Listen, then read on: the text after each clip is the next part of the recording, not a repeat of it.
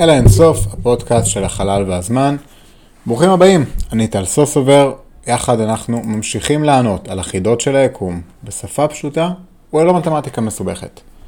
לא יהיה פשוט, אבל יהיה מרתק. אז היום אנחנו בפרק 81, אה, בפרק הקודם דיברנו על מסע בין כוכבים, זאת אומרת, הפרקים הקודמים. בפרק הקודם ממש דיברנו על מסע תכלסי. הנחנו את היסודות למסע אפשרי בין הכוכבים. מה שרציתי שתיקחו מהפרק הקודם, הוא שהיקום עצום. המרחקים בין הכוכבים בלתי נתפסים. כל ניסיון תיאורטי שלנו לבנות משהו שיגיע אפילו רק לכוכב הקרוב ביותר, שוב, אני מדבר על הקרוב ביותר, לא מרכז הגלקסיה. לא, בטח לא לצאת מהגלקסיה, אוקיי? רק הכוכב קרוב ביותר, השכן שלנו, בעיר הזו שנקראת שביל החלב, ייקח לנו המון שנים, זה כנראה מעבר הטכנולוגיה שלנו. וזו רק גלקסיה אחת מתוך מיליארדי גלקסיות. אבל מתי נגיע לשם? אז כמו שאמרתי, כנראה מעבר לימי חיינו. אולי, אולי בעוד כמה עשרות שנים נצליח לייצר גשושית במשקל סיכה משרדית שנוכל לשים לה איזה מפרש קטן והיא תאיץ עם המפרש הזה למהירות שהיא אחוז מסוים רצוי כמה שיותר גבוה ממהירות האור. הבעיות עצומות, ודיברנו על זה גם בפרק הקודם.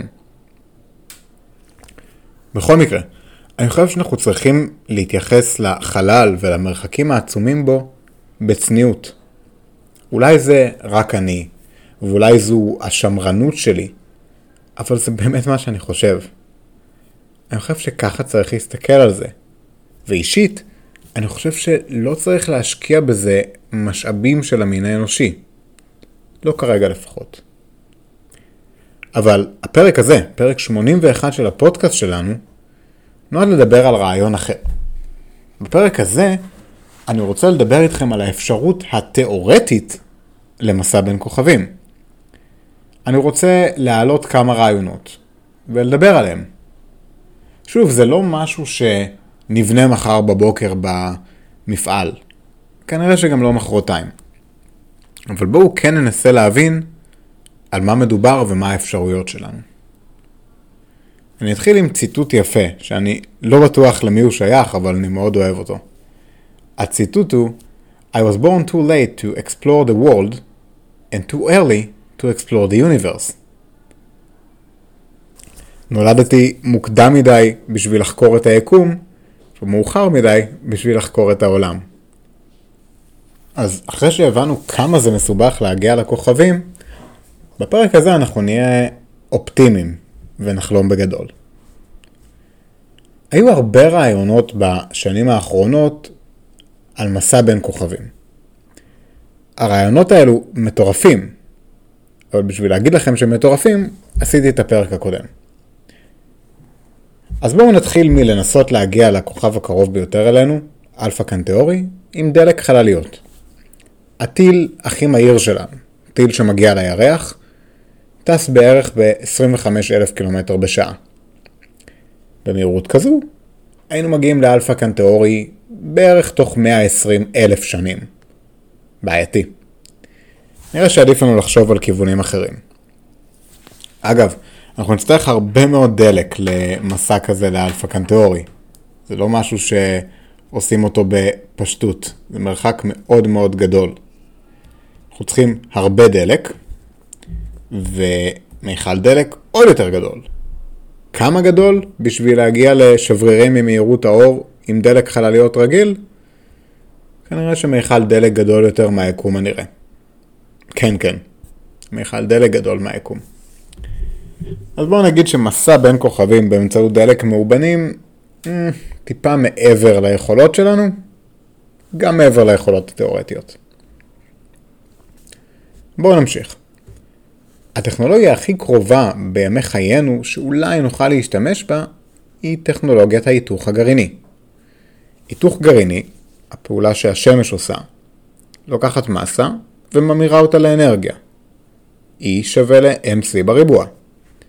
זה הרעיון מאחורי החללית אוריון. שוב, מדובר על כמות של כמה מאות אלפי פצצות מימן בשביל להגיע נגיד ל-10% ממהירות האור, וזה בערך 90 שנה להגיע לשם וגם לעצור שם, אני אפילו לא מדבר על לחזור חזרה, זה הרבה מעבר ליכולות שלנו, אבל נראה שלהתקרב ולעצור שם אפשרי. אנחנו נצטרך המון המון אנרגיה. נצטרך שלא יהיו תקלות. נצטרך שעל חללית ייוולד וימות דור של אסטרונאוטים שלא יזכה להגיע לארץ המובטחת. כמו בני ישראל במדבר ממש. נצטרך עוד דברים. מכירים אבק? אבק לא מפריע לנו ביום יום, אבל אם נטוס ב-10% מהירות האור, כל גרגיר אבק הוא פצצת אטום שפוגעת בחיילית שלנו. לכן החללית תצטרך מנגנון יעיל לניקוי החלל שהיא עוברת דרכו, כי אנחנו לא רוצים שאחרי איזה 70 שנה ככה של מסע, פתאום החללית תתפוצץ. עדיין, זה כנראה הפתרון הכי טוב שיש לנו כרגע לשלוח בני אדם לכוכבים אחרים. וזה רחוק מאוד. המשאבים מצריכים שיתוף פעולה של כל האנושות סביב זה, ואיך להגיד, אני לא רואה את זה קורה. אולי אם תהיה לנו איזו תקיפה של חייזרים או משהו כזה, אויב חיצוני, אולי אז נצליח להתאחד כאנושות ולשים סוף להבדלים בינינו ולשתף פעולה. אולי. אני לא יודע. מהיכרות שלי עם בני אדם, גם כשהיו לנו אסונות אקולוגיים, לא התאחדנו, אלא היינו יותר עסוקים בשרידות האישית או השבטית. לא בטוח האם זה יהיה שונה בעתיד. ככה או ככה, בואו נפליג קצת לרעיונות תאורטיים נוספים. היתוך גרעיני הוא הליך יעיל יחסית של המרת מסה לאנרגיה. בהיתוך גרעיני, בערך 1% מהמסה של הדלק מומר לאנרגיה. זה נשמע ממש מעט, אבל זה המון, בטח יחסית לדלק מאובנים. כאן אני רוצה להציע רעיון מעולה. למה שלא נבנה מנוע פשוט עם 100% יעילות? מנוע ללא תצור לוואי. מנוע שממיר 100% מהחומר שבו, מהדלק, לאנרגיה. האמת? נראה שזה אפשרי. זה אפשרי, אבל עם קאץ' קטן. הדלק שידחוף את החללית לא יהיה חומר, הוא יהיה אנטי חומר. הרעיון הוא כזה, כשאנטי חומר וחומר נפגשים, הם מאדים אחד את השני. פשוט ככה. דיברנו על זה קצת בפרקים של מכניקת הקוונטים. פוזיטרון ואלקטרון לדוגמה, נפגשים, והתוצאה היא פוטון. מה זה פוטון? חלקיק אור, קרינה, אנרגיה. זה בדיוק אותו רעיון. אם היה לנו מיכל מלא באנטי חומר, נוכל לשחרר בכל פעם קצת מהאנטי חומר למגע עם חומר רגיל. הם יעדו אחד את השני. והתוצאה תהיה אנרגיה טהורה, שתטיס את החללית במהירות מטורפת. הרעיון הזה של מנוע אנטי חומר הוא בסיס להרבה חלליות בסרטי מדע בדיוני. ותראו, אני יכול להבין למה. יש משהו קסום ב-100% יעילות. אנרגיה נקייה ויעילה כל כך. עכשיו, אם היה לנו רק כמה גרמים של אנטי חומר, היינו יכולים להעיר את כל ישראל בקלות לכמה חודשים או אפילו שנים. יעילות החומר היא בלתי נתפסת. צריך להגיד יעילות הדלק, כי זה לא חומר. יותר מזה, אנחנו יודעים שהאנטי חומר קיים. ראינו אותו. בסרן יש מעבדה שלמה שמתעסקת בללכוד את האנטי חומר. כמו שראינו בפרקים על האנטי חומר, יש להם גם הצלחות. אמנם ההצלחות שלהם כרגע הם ברמת החלקיקים הבודדים, אפילו לא ברמת האטומים. אבל אם היה אפשר להרחיב את זה? וזו בדיוק הבעיה עם אנטי חומר. איפה אפשר לאחסן אותו? אם יש לנו 100 גרם של אנטי חומר ונשים אותו במיכל שעשוי מחומר, הכל מיד יהפוך לאנרגיה. זה פיצוץ גדול יותר מלא יודע מה. אנחנו חייבים לשמור את האנטי חומר הזה בוואקום.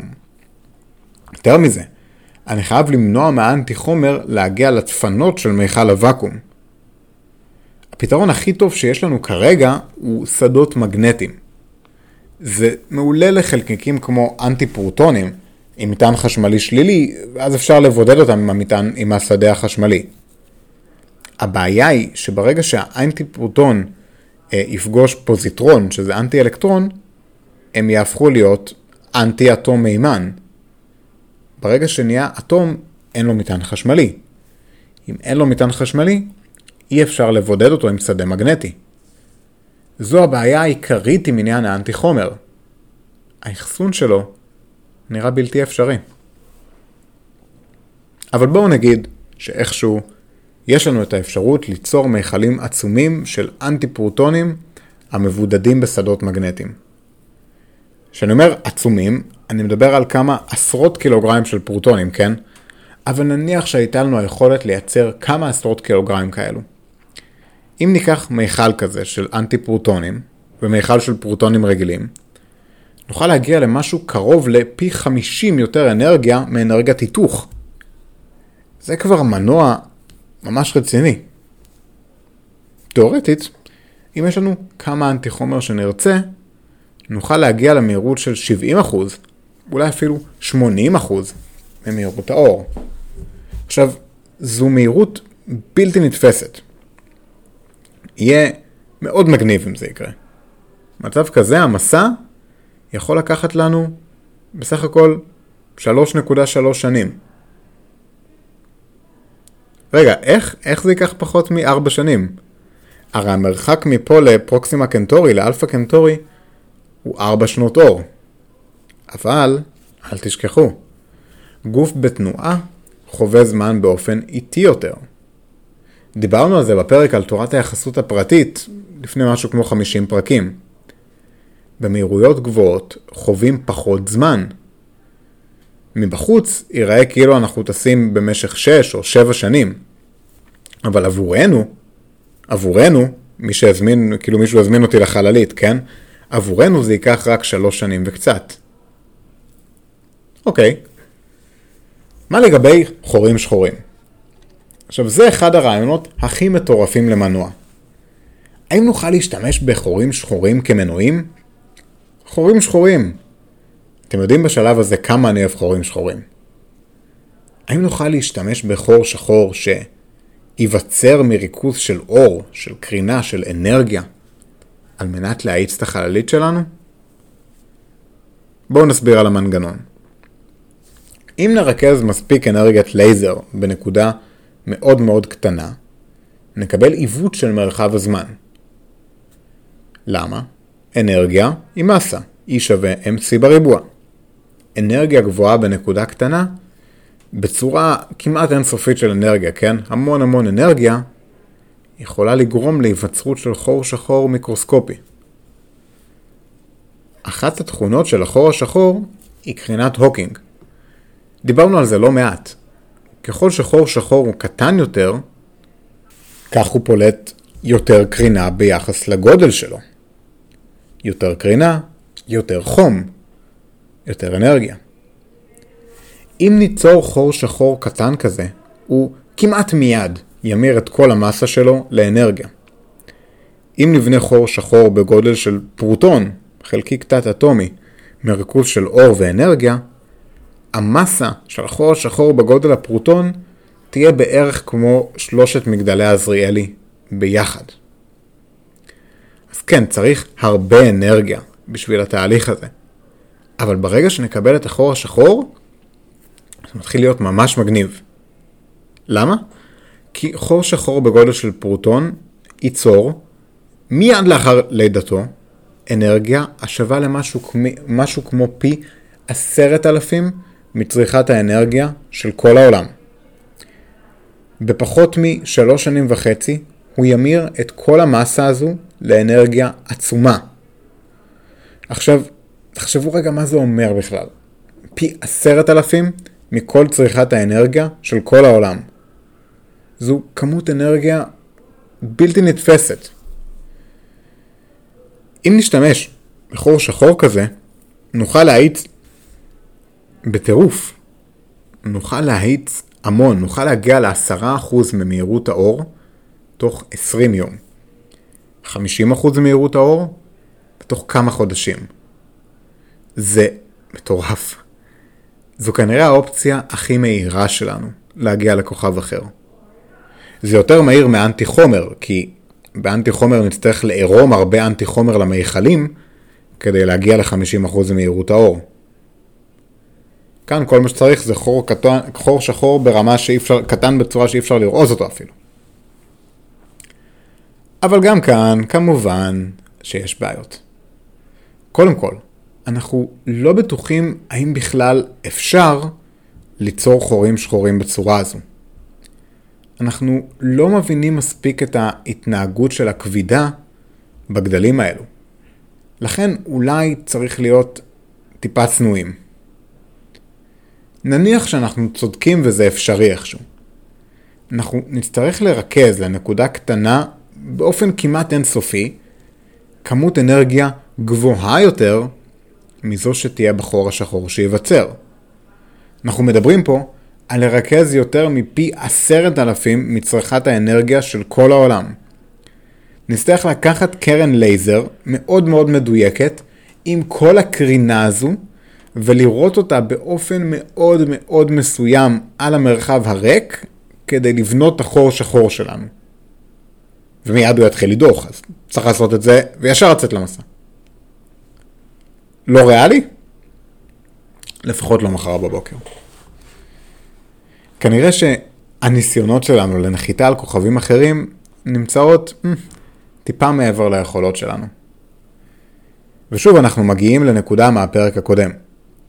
מי אמר שבני אדם ירצו בכלל לנחות על כוכבים אחרים?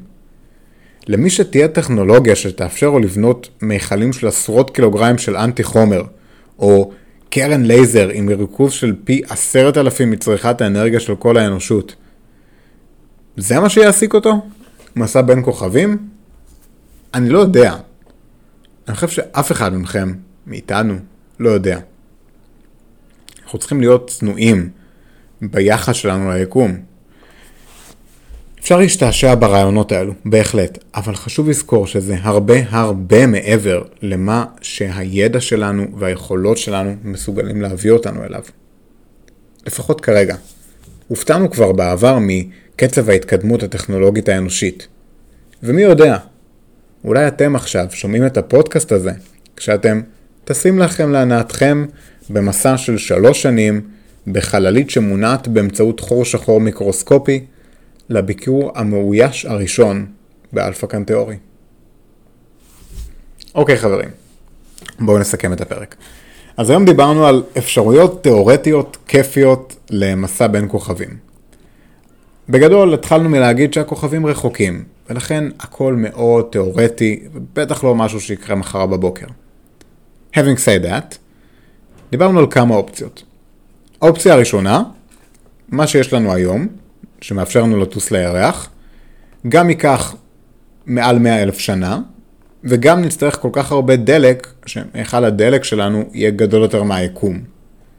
אז פחות אופציה. אופציה שנייה, היתוך גרעיני. היתוך גרעיני היא כנראה מכל האופציות הכי זמינה, אני לא מדבר רגע על דלק מאובנים. מבין האופציות האחרות שדיברנו עליהן, היתוך גרעיני היא כנראה הכי זמינה אלינו, כי הטכנולוגיה פחות או יותר קיימת, אה, אבל גם שם יהיה מאוד קשה להגיע למהירויות גבוהות, וזה עדיין ייקח כמה עשרות שנים, גם בתרחיש הכי אופטימי. האפשרות הבאה שדיברנו עליה היא אה, אנטי חומר.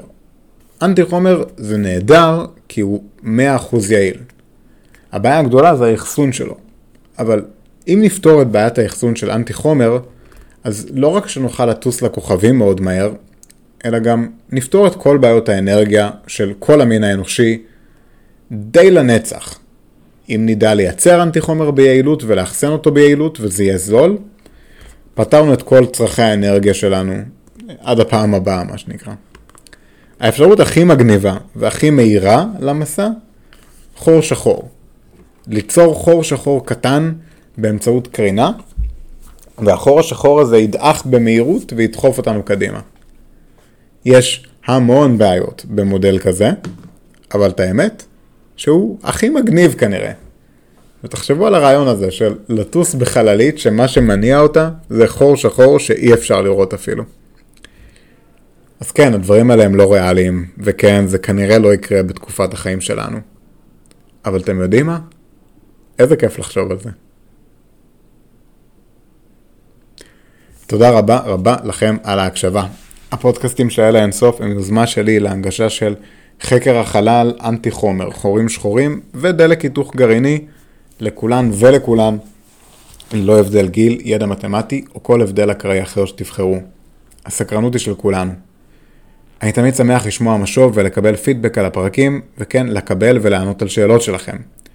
בנות של הפרק תוכלו למצוא לינקים לעמוד הפייסבוק שלנו, וכן אה, לשמוע אותנו במקומות נוספים. אם אהבתם את הפרק, בבקשה תנו לנו דירוג של חמישה כוכבים בספוטיפיי ובאפל פודקאסט. מוזמנים להמשיך לשמוע אותנו בכל מקום בו אתם שומעים פודקאסטים. כיף מאוד לדבר על הנושאים המטורפים האלה של החלל עצמו והמסורת בין כוכבים, ובכל זאת, פרק כזה לוקח לי כמה שעות של אה, עבודת מחקר, הכנה, הקלטה ועריכה, ואני מגיש לכם את הפרקים האלו בחינם, ומתוך מטרה להביא את חקר היקום לכולכן ולכולכם. אם אהבתם את הפרק, שתפו בבקשה עם מי שיעזור לכם לבנות את החור השחור המיקרוסקופי שייקח אתכם למסע בחלל. או עם החבר שלכם שדווקא הוא בעד אנטי חומר. או עם החבר השלישי שבונה דווקא מיכל בגודל היקום הנראה, כי דלק מאובנים זה הכי טוב, ולא ניתן לכל הטכנולוגיות המוזרות והחדשות האלה להחליף אותנו. אם כבר טסים, אז עם מיכל ענק. שתפו עם מי שאתם רוצים, וכמה שיותר, ושוב, עד הפעם הבאה, תודה רבה לכם על ההקשבה. שלכם, טל.